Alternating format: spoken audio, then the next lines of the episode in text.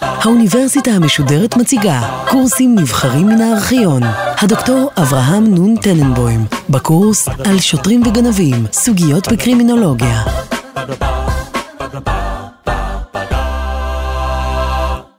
בשיחתנו הקודמת הצגנו תורתו של נורברט אליאס. הסברנו את שיטתו שלפיה התרחש שינוי ברגישות החברתית בעולם המערבי. שינוי שבעקבותיו ישנה דחייה מוחלטת של כל העונשים הגופניים בחברה המודרנית. התוצאה הייתה שהעונש העיקרי ברוב מדינות העולם הוא עונש המאסר. הראינו גם שהחברה לא בחרה את עונש המאסר משום שהוא יעיל או צודק. ההפך הוא, המאסר הוא עונש יקר ובעייתי. אלא שבמסגרת הערכים התרבותיים בחברה המודרנית, זה כמעט העונש היחיד שבו אנו יכולים להשתמש. נדגיש שגם המאסר הוא עונש שגורם סבל, אלא שמדובר בסבל שאיננו נראה לעין. לפחות איננו נראה כמו העניינים הגופניים שהיו נוהגים קודם למאסר. בשיחתנו היום אנחנו רוצים לדון בגישה קיצונית יותר המרחיבה את הרגישות הציבורית נגד סבל. לאור כך, תומכי הכופרים בלגיטימיות של עונש המאסר, והקיצוניים שבהם מערערים על הלגיטימיות של הענישה הפלילית בכלל. לשיטתם, הגולם קם על יוצרו במרכאות. קרי, הענישה הפלילית יוצרת יותר בעיות חברתיות מאשר היא פותרת.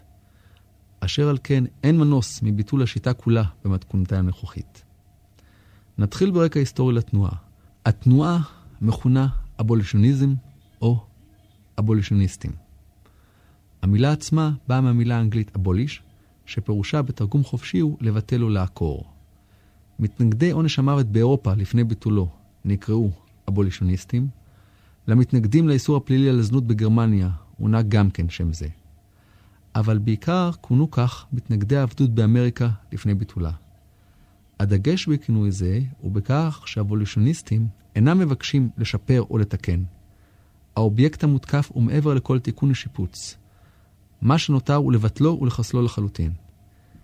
בענייננו בנוגע לענישה, אנו מתכוונים לכן ל-Penal Abolition, ביטול הענישה הפלילית. חשוב להדגיש אבל, כשמדברים על גישה זו, אנחנו בעצם מדברים על תנועה של אנשים שונים שלא תמיד מסכימים אחד עם השני. אבל לצורך שיחתנו נתייחס אליהם כאל תנועה אחידה. האמת היא שרוב הציבור יסכים לקבל את ביקורתם על בתי הסוהר. אחרי ככלות הכל, כל חברה הייתה מעדיפה לוותר על בתי הסוהר. אלא שהשאלה הנשאלת היא כמובן, מה האלטרנטיבה? גם בכך נדון בחלק השני של שיחתנו, אבל בראש ובראשונה נדון בביקורת שיש להם על הענישה הפלילית. המעניין הוא שהגישה הבולשניסטית כופרת במושגים ראשוניים, שאנחנו רגילים להתייחס אליהם כמובן מאליו. ראשית, הם לא מקבלים את המונח פשע. לפי גישתם, ההגדרה המקובלת לפשע איננה אלא הגדרה של מערכת אכיפת החוק שאין בה תועלת לצידה. אין כל הבדל בין פשע לבין אירועים אחרים שאותם אנחנו מכירים, שלא קוראים להם פשע. נכון הוא שפשע גורם סבל לקורבן, אבל יש הרבה מאוד אירועים שגורמים לאנשים סבל, והם לא מכונים פשע. למשל, קשיים בנישואין, קשיים ביחסי הורים וילדים, בעיות של אבטלה, בעיות כלכליות, בעיות רפואיות למיניהם, ועוד ועוד. כל אלו בעיות שגורמות לסבל הרבה יותר ארוך, ולעיתים הרבה יותר קשה ממה שאנחנו קוראים לו פשע במרכאות. יתרה מזו, ברוב המקרים, אפילו מה שמכונה פשע על ידי מערכת אכיפת החוק, לא מטופל באמצעות המשטרה ובתי הסוהר. ניקח לדוגמה את העבירה של גניבה ממעביד. המציאות היא שרוב הגניבות ממעביד כלל לא מדווחות למשטרה. זה נפתר איכשהו בין המעביד לעובד. אבל זו לא הדוגמה היחידה. יש הרבה מאוד עבירות, כולל סכסוכי שכנים, סכסוכים משפחתיים, סכסוכים כלכליים ועוד. יכול להיות שהם פשעים או עבירות באופן פורמלי, אבל האנשים מעדיפים לפתור אותם בכוחות עצמם. המציאות היא שרוב העבירות נפתרות בלי התערבות מערכת אכיפת החוק. הם לא מתעלמים מכך שחלק מהאירועים שהחברה קוראים להם פשעים גורמים סבל וצריך לטפל בהם. אבל הם לא קוראים להם פשע. הם מעדיפים כינויים אחרים, כגון מאורעות בעייתיים, אירוע מצער, או הכינוי שאנחנו נשתמש בו, קונפליקט במרכאות. הם רואים את הפשע כקונפליקט בין שני אנשים. את הקונפליקט הזה צריך לפתור, אבל לא באמצעות ענישה, אלא בדרך אחרת. אגב, האבולישוניסטים לא קוראים לעונש עונש, הם קוראים לו גרימת סבל. לשיטתם, מה שאנחנו קוראים לו עונש איננו אלא גרימת סבל ותו לא. בניסוחו של שטיינהארט, מה שמכונה היום עונש במרכאות איננו אלא גרימת סבל מאורגנת על ידי המדינה, תוך הצגה דרמטית של שליטתה וסמכותה. אבל הטענה היא מעבר לכך. הם טוענים שגרימת הסבל איננה פותרת את הקונפליקט, אלא אם כבר מייצרת סבל חדש. ניתן דוגמה פשוטה של גנבת רכב. מדובר בעבירה מפורסמת בישראל שמתסכלת מאוד את הקורבן. עכשיו נניח שיתאפס הגנב. מבחינת הקורבן, מה שמעניין אותו הוא שיחזירו לו את הרכב הגנוב. אבל אם נתפס הגנב, כמעט תמיד לא מחזירים לקורבן את הרכב, אלא שולחים את הגנב לבית הסוהר. זאת אומרת שהקורבן יוצא נפגע פעמיים. גם גונבים לו את האוטו, וגם אחר כך הוא צריך לממן את שהותו של העבריין בבית הסוהר לתקופה ארוכה. וכמובן לא פותרים לו את הבעיה העיקרית, גנבת הרכב, שזה מה שהוא רוצה בעצם לפתור. האמת היא שבמבט ראשוני הרעיון נראה מעניין, ואפילו מושך את הלב. אבל לנו נראה שהוא לא מעשי. השאלה הראשונית שהיא תשאל היא, מה האלטרנטיבה? אם האבולושיניסטים סוברים שהכלא והענישה אינם פתרון, מה נעשה עם העבריינים? בואו נעבור לחלק השני של שיחתנו היום. מהן האלטרנטיבות לענישה על פי האבולושיוניסטים? בראש ובראשונה צריך לזכור שהם מודעים לעובדה שישנם עבריינים שאסור שיצאו לחופשי. והספרות האבולושיוניסטית מוכרת הבעיה הזאת כמה לעשות עם הנרי. הנרי המדובר הוא עבריין שנכלא באחד מבתי הכלא השמורים ביותר באילינוי. בין שאר מעלליו, יש מקרה שבו הוא הרג אישה על ידי הצמדת תת מקלע לגופה ולחיצה להדק. את בן זוגה שחט בסכין והשאירו לדומם למוות. גם בבית הכלא הוא עבר לבידוד אחרי שרצח את שותפו לתא. כרגע הוא יושב בבידוד, כשהסוהרים עצמם זהירים מאוד ממנו. האבולוציוניסטים מסכימים שיש אחוז מסוים של אסירים מסוכנים. אחוז קטן שכנראה אין לו פתרון אחר מאשר בידודו מהחברה. פשוט משום שמדובר באנשים מסוכנים, שאם רק תהיה להם אפשרות, יפגעו בקורבנות חפים מפשע. אבל הטענה שלהם היא שאותם מסוכנים מהווים אולי חמישה אחוז מאוכלוסיית בתי הסוהר, ואולי אפילו פחות. כל אלו שהציבור חושש מהם, רוצחים מסוכנים, אנסים סדרתיים, שודדים אכזרים שלא יפסיקו. כל אלה מהווים אולי חמישה אחוז מהאסירים. אבל 95% מהעבריינים שיושבים כעת בבתי הסוהר הם אנשים שאין כל סיבה לעונש היקר והמטופש של מאסר. בכל זאת נשאלת השאלה, מה לעשות עם אותם 95%? לאלו מוצעות שלוש אלטרנטיבות עקרוניות. בשתיים מהן נדון כיום, ובשלישית והמורכבת יותר נותיר את השיחה הבאה. האלטרנטיבה הקיצונית ביותר הינה של מספר רדיקלים שבכוונה תחילה מסרבים לתת כל אלטרנטיבה. הם מתבססים הן על נימוק מוסרי והן על השיקול הפרקטי. מן הצד המוסרי הם טוענים שהשיטה הקיימת איננה מוסרית ואיננה צודקת, ועל כן יש לבטלה. השאלה אם קיימת אלטרנטיבה איננה רלוונטית, לאור העוול של השיטה. הם משווים את עונש המאסר לעבדות. העבדות הייתה מוסד מושרש בעולם העתיק, והוגי דעות רבים ראו בה תופעת טבע הכרחית וחיובית. אריסטו דיבר על טבע עבד. בית המשפט העליון בארצות הברית קבע בקול גדול ובשפה ברורה כי אין חולק שהעבד הכושי איננו זכאי לחופש משום שהוא רכוש. כשהחלו מתנגדי העבדות להרים את כולם, נשארה שאלה פרקטית כיצד תוכל החברה לתפקד ללא עבדים. מי יהיו אלה שיעבדו את האדמה? היכן יגורו העבדים המשוחררים? ממה יתפרנסו? כיצד תוכל לעמוד החברה בשינוי כה רדיקלי? כל השאלות הללו, למרות היותן פרקטיות, אינן רלוונטיות. מוסד העבדות היה לכל הדעות מושחת ובלתי צודק, והיה עליו להיעלם מן העולם. טענות על תוצאות שליליות עקב ביטול העבדות אינן ממין העניין. לאחר מעשה, עובדה היא שהעולם שרד. באותה צורה טוענים הללו שיש להתייחס למוסד הענישה הפלילית, ובמיוחד למאסר. מדובר במוסד לא צודק ולא מוסרי, שעלינו לבטלו ולעוקרו מהשורש, ויפה שעה אחת קודם. מן הצד הפרקטי, טוענים הללו, כי האלטרנטיבות במרכאות אינן פותרות את הבעיה, אלא להפך. אלטרנטיבות גורמות להשלמה עם הקיים והתפשרות שאיננה במקומה. כדוגמה לסכנה בהצעת אלטרנטיבות, הם מצביעים על המצאת הגיליוטינה. מעטים יודעים כי הגיליוטינה הומצאה על ידי רופא צרפתי בשם דוקטור גיליוטין, במאמץ להוריד את הסבל ואי האנושיות שבשיטות ההמתה הקודמות.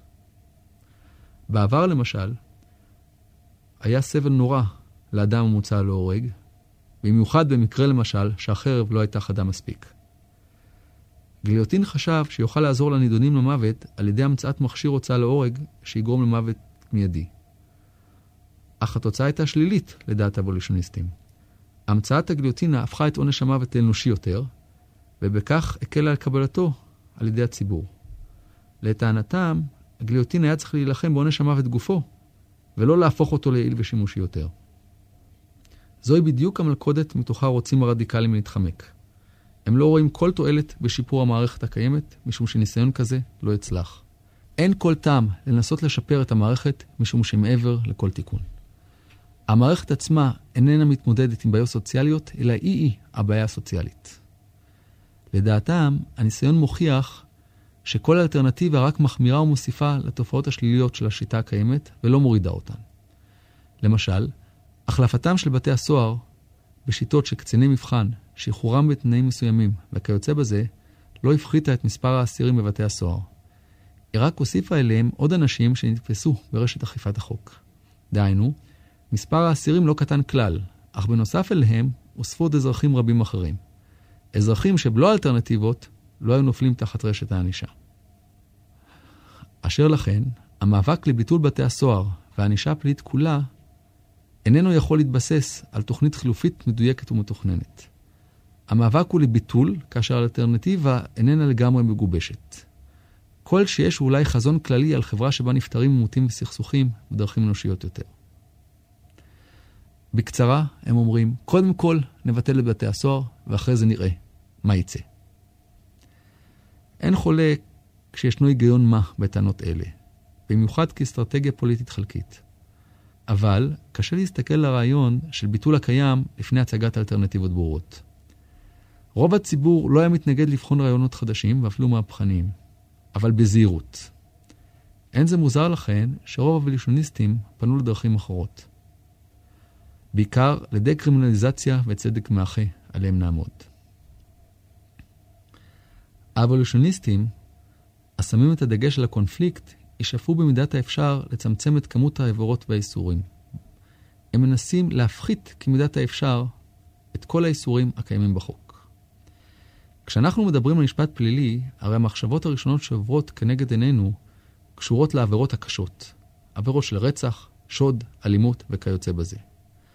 אבל רוב האיסורים הפליליים עוסקים בתחומים שהאבולוציוניסטים וגם אחרים סבורים שהחוק הפלילי לא צריך לעסוק בהם.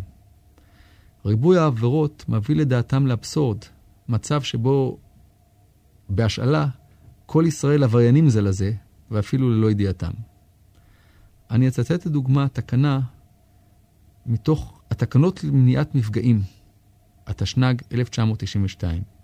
התקנות דורשות, ציטוט, בעל רכב שברכבו מותקנת ומופעלת מערכת אזעקה, יקבע במקום נראה לעין באחד מחנות הרכב, שלט המפרט, בכתב ברור וקריא, את השם ומספר הטלפון של מי שמוסמך מטעמו לטפל במערכת האזעקה במקרה של קלקול או תקלה ולהפסיק את פעולת הצופר. בעל הרכב יחזיק את השלט במצב תקין וקריא בכל עת. התקנות גם דורשות שהמוסמך יגיע תוך 30 דקות ועוד דרישות רבות ואחרות. הסנקציה לתקנות היא לא פחות ממאסר של עד שישה חודשים או קנס.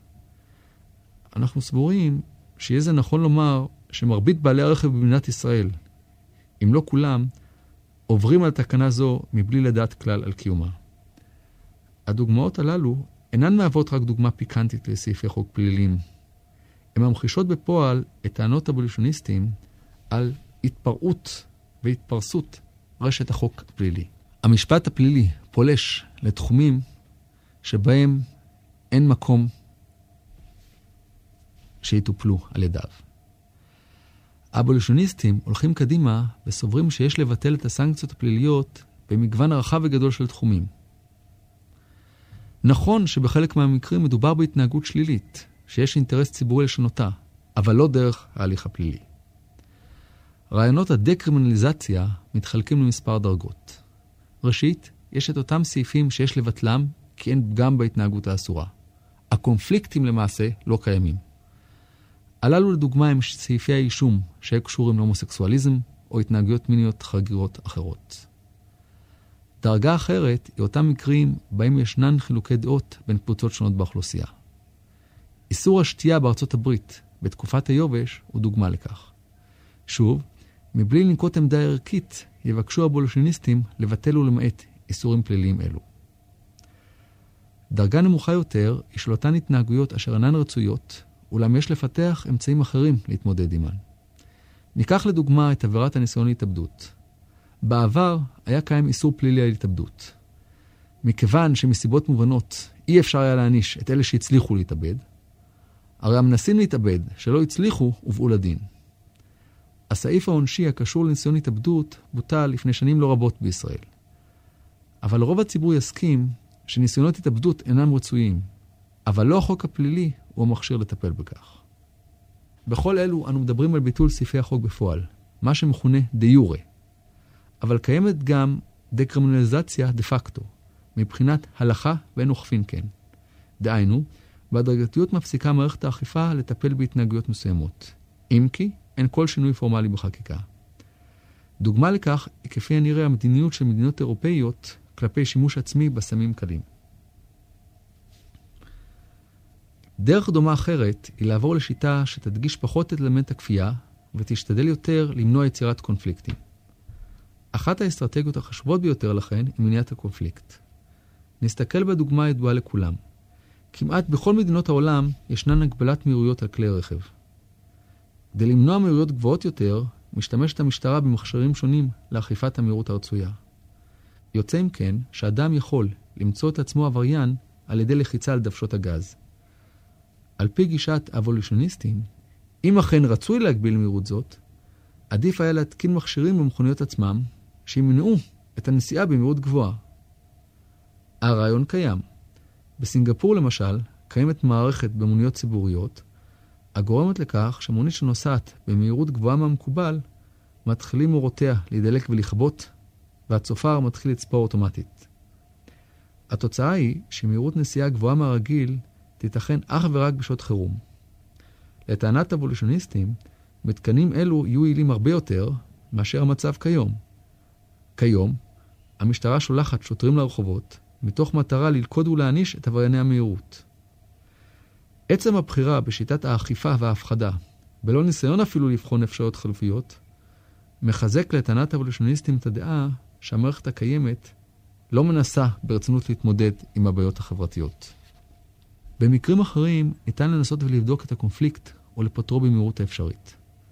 כך למשל, נדרש כל כלי רכב בארץ ובעולם לנוע עם ביטוח תקף. במידה ורכב נעצר לביקורת ונתגלה כי אינו מבוטח, יש שתי ברירות. הדרך המקובלת בארץ וברוב מדינות העולם היא מתן קנס או הזמנה לדין של בעל הרכב או הנהג. אבל לגישת האבולוציוניסטים, פתרון יעיל וצודק יהיה אולי חיובו על אתר לרכוש ביטוח כחוק.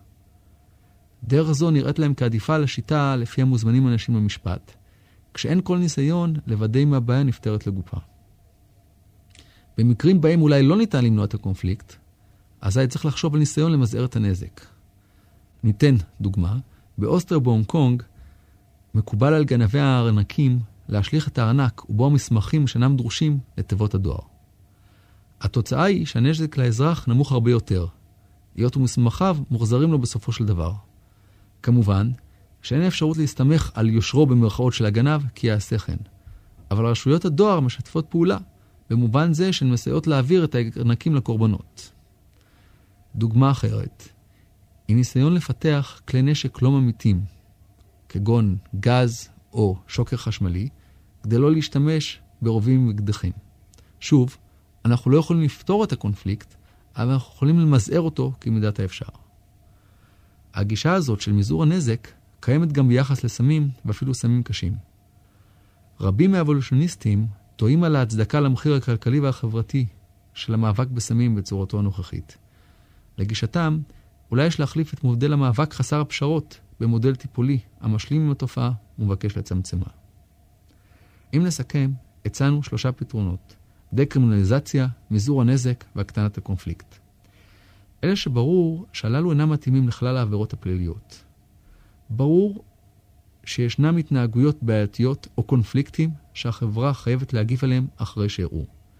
במילים אחרות, הפתרונות שהצענו אינם מתאימים לרוב העבירות. והשאלה הנשאלת, מה לעשות? הפתרון השלישי שעליו נדבר, איננו מיוחד דווקא לאבולוציוניסטים, אלא גם לרבים אחרים שלא יהיו מרוצים מהמצב הקיים. דרך זו מכונה צדק מאחה, ולאחרונה תומכים בה רבים אחרים. להצגת דרך זו ולסיכום הביקורות על אבולוציוניסטים נקדיש את השיחה הבאה.